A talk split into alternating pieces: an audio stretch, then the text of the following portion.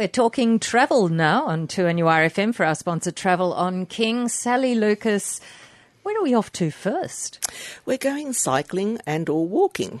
Excellent. we can do both at once. Well, yes, or maybe one cycles and one walks if you're a couple, maybe. Um, I thought we'd talk about this because I think, Jane, in this day and age, particularly in Australia, we keep being told, of course, about obesity and, you know, diet, etc., etc. So and exercise. And exercise. So why not have a holiday while you can exercise and still have lovely food, but you're going to be at least walking or cycling it off. And I was reading an article the other day, which is what brought me to this decision. A, a couple who were sort of in their 70s and thought, hey, you know, we don't just want to sit on a coach tour or, you know, be inactive. And they did a, a walking tour through parts of um, Italy. And they said, look, we only did six or seven kilometres every day, so it wasn't hard. And we just did it at our level. So that's what I'm saying. It could be at any level you wish to do this, whether you want to be a fast walker, fast cycler, or slow, it doesn't matter. At least you're out there enjoying the ambient area of the country you're in, you know, the beautiful vistas you see, and at, at a leisurely pace. Plenty well. of time to take it all in. It is. Stop and smell the roses, as they say which France has plenty of. Everywhere you go, they love growing roses. Um, isn't it interesting? I came home and I got all inspired to um, plant some roses, but I haven't done it yet. So the new one that came in, Jane, which I thought was quite interesting, is cycling around Finland's Turku archipelago. Uh, and you don't think of cycling, of course, I suppose, in, in Finland. But I mean, you know, it, it's an amazing place, of course, and the archipelago is considered one of the most pr- prolific in the world and it has a total of some 20,000 islands there as well, which is quite remarkable. Um, so the best time of year obviously is summer to go there where it's, course, it's warm and of course you've got your long daylight hours, which means, you know, very extended long daylight hours in the north there, so you can cycle for as long as you want. Excellent. which is really good to do. So that's just um, a new one that has just come in. So just something to consider if you're looking for something different to do. Um, you know, Finland cycling, why not? So if it's an archipelago, you need a boat to get around. Ferries, yes. Ferries, okay. Yes, to, to, get hmm. between mm. them and so on. And yeah, that, so I thought that was a great one. But there's also lots of other popular ones. Obviously, France is very popular. You know, whether it's the Loire Valley or in Burgundy or wherever you want, Bordeaux, you can do fantastic um, cycling holidays. And even around Paris, because you've got those bikes now that you can pick up and one place and drop at another. You could cycle around the Bois de Boulogne or, you know, any of the lovely Tuileries Gardens or Jardin les Plantes or, you know, there's just so many lovely cycling uh, things you can do in, um, in France or in Paris in particular, the Cotswolds, which is another lovely area, the English countryside. So you can do the Cotswolds by bike. Um, there's bike tours of Sardinia as well. So you know, the, the world's your oyster. They're just about everywhere now. Um, the vineyard trails, of course, of France you can do as well, and also uh, New Zealand. Of course, we've got we've mentioned not that long ago, Jane, how you've got some wonderful cycling trips you can do in um, New Zealand. The Otago Central Rail Trail, as it's called, which is a 150 kilometre route through the Central Otago, where they're following a disused railway line, which is a good introduction to, to for people to try. Um, there's one out of Rotorua, which is a 66 kilometre trail that passes through all that wonderful thermal wonderland of steaming um, vents and bubbling mud pools, etc.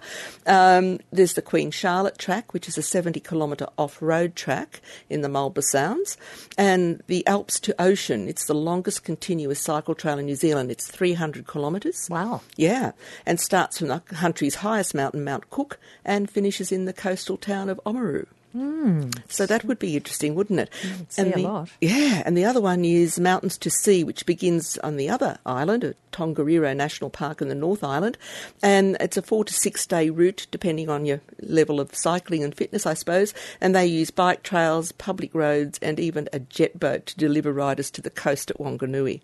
And it seems that there are a lot of old railway, disused railway yes. lines, tracks now being made into rail, into cycling paths. Well, you've only got to look at what we did here, haven't we, with the Fernleigh? I mean, exactly like that. It's, it's yeah. fantastic, isn't it? So it's opening up all these opportunities. And a lot of these areas, as I said before, if you don't want to cycle, of course, you can walk. And there's the equivalent of walking holidays in most of these areas that I've mentioned as well. And there's a couple of companies that do this. Adventure World represents quite a lot of the walking and cycling companies. If you're interested in getting one of those brochures and having a browse through. But there's certainly some fascinating holidays you can do in the outdoors. And we're talking travel, Sally Lucas and I, and we do it for our sponsor, Travel on King. Um, and before we head Christmas woods, why not think of the enigmatic smile? I think the Archibald Prizes winner has just been announced, Yes. and it's a local person. So why not celebrate portraits? Why not celebrate portraits? And of course, the famous Mona Lisa. Pardon me. More than 9 million people visit the Louvre in Paris each year, which is a remarkable amount of people. And almost everyone who goes there is desperate to see Da Vinci's, of course, Mona Lisa. So this is apparently has someone has decided they've worked out how you can beat the crowds. Ah, So then, and spend 15 minutes with Mona Lisa. So Wow. there you go. And she follows you all around the room. I can tell you, those eyes, no matter which way you go, they look at you. They do. I can attest to that too. Yes. So avoid Fridays, they say. Tuesdays, of course, when the museum is closed, so make sure you're not there on a Tuesday. And Wednesdays and weekends. So that only leaves you two days. So if you can possibly be there on a Monday or Thursday, you can do that. They also suggest that you avoid the main entrance under the pyramid and go onto one of the other entrances if you want to buy your tickets online first and do it that way. And instead of arriving, say, at 8.30 a.m. They said, sorry, arrive about 8:30 a.m., which is about 30 minutes before the museum opens, at the Porte des Lions entrance, which is closest to the Salle des États, which is the room where the painting hangs. So if you use that entrance and you've pre-purchased your ticket, and it says travel light, so you don't waste your time in the cloakroom, so don't have bulky backpacks and things that you need to offload, which you often do when you go to museums or art galleries, just to let people know that you're often not allowed to take, you know, large hand luggage inside with you. And then once you're in, there you go, on the first floor of the Denon wing for one on one time with Mona Lisa before the masses arrive. Enjoy every second of it. Yes, it's fantastic. Um, bit of good news too, Jane, just to um, add this one in as well, that Qantas has confirmed that their tickets are now on sale for its new Sydney to San Francisco route, which is great, with a published schedule showing six weekly departures from Sydney, uh, departing at 3 p.m. in the afternoon, and you arrive into San Francisco 9.30 in the morning on the same day. Now, initially it's going to operate on peak days from 18 December uh, right through to late January, and it will ramp up to a permanent schedule of six per week. So that's good news, isn't it? And it just saves going through the, the hellish um, Los Angeles airport. San Francisco is much more user friendly, I can assure you. Good news. Good news. Now, Christmas. Well, I've just been to a Christmas in July dinner this week, so I thought, why not talk about Christmas anyway? And the Christmas markets, which, Jane, we have mentioned before, but they're also known, and I'm probably not going to pronounce this as well as you would, Jane, Christkindlmarkt. That'll do. That'll do, which date back to the late Middle Ages and they're held in the four weeks of Advent. So it's a time when it's a tradition of all the towns and villages in Europe expressing their joy in the heart of the festive season. And it's usually always held in the old town centres, so you really get that real feeling of, going back in time, cobblestone streets and lovely historic houses and churches, etc. And then local craftsmen, restaurateurs, and, and you know townsfolk set up their little extra shops in little wooden stalls and sell everything that you would like, from mulled wine to you know all sorts of food, Spiced to, cookies, oh spiced cookies, mm. and gingerbread men, and all that, and handcrafted wooden toys, pottery gifts, etc. So you know, then they've also got you know things for the kiddies like merry-go-rounds, and of course the beautiful big Christmas tree that they have there.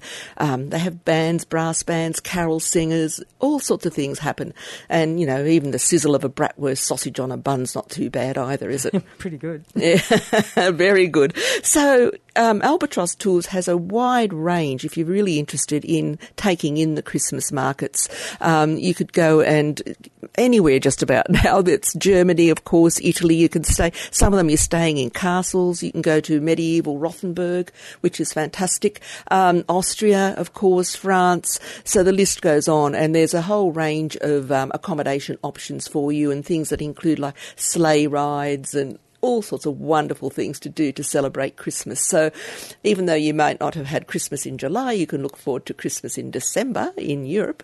And um, yes, enjoy because I just think what a wonderful thing to do, surrounded by all the beauty that, that Europe has to offer at Christmas time. So, Quite magical. it is, and the lights are fantastic, and even all your stores are just so beautifully lit up with beautiful displays in the windows. It's it's quite something to see. Thank you, Sally Lucas. Thanks, Jane. And we'll be talking travel travel again next Friday after the one o'clock news for our sponsor Travel on King, and you can catch this program on podcast through our website 2NURFM.com.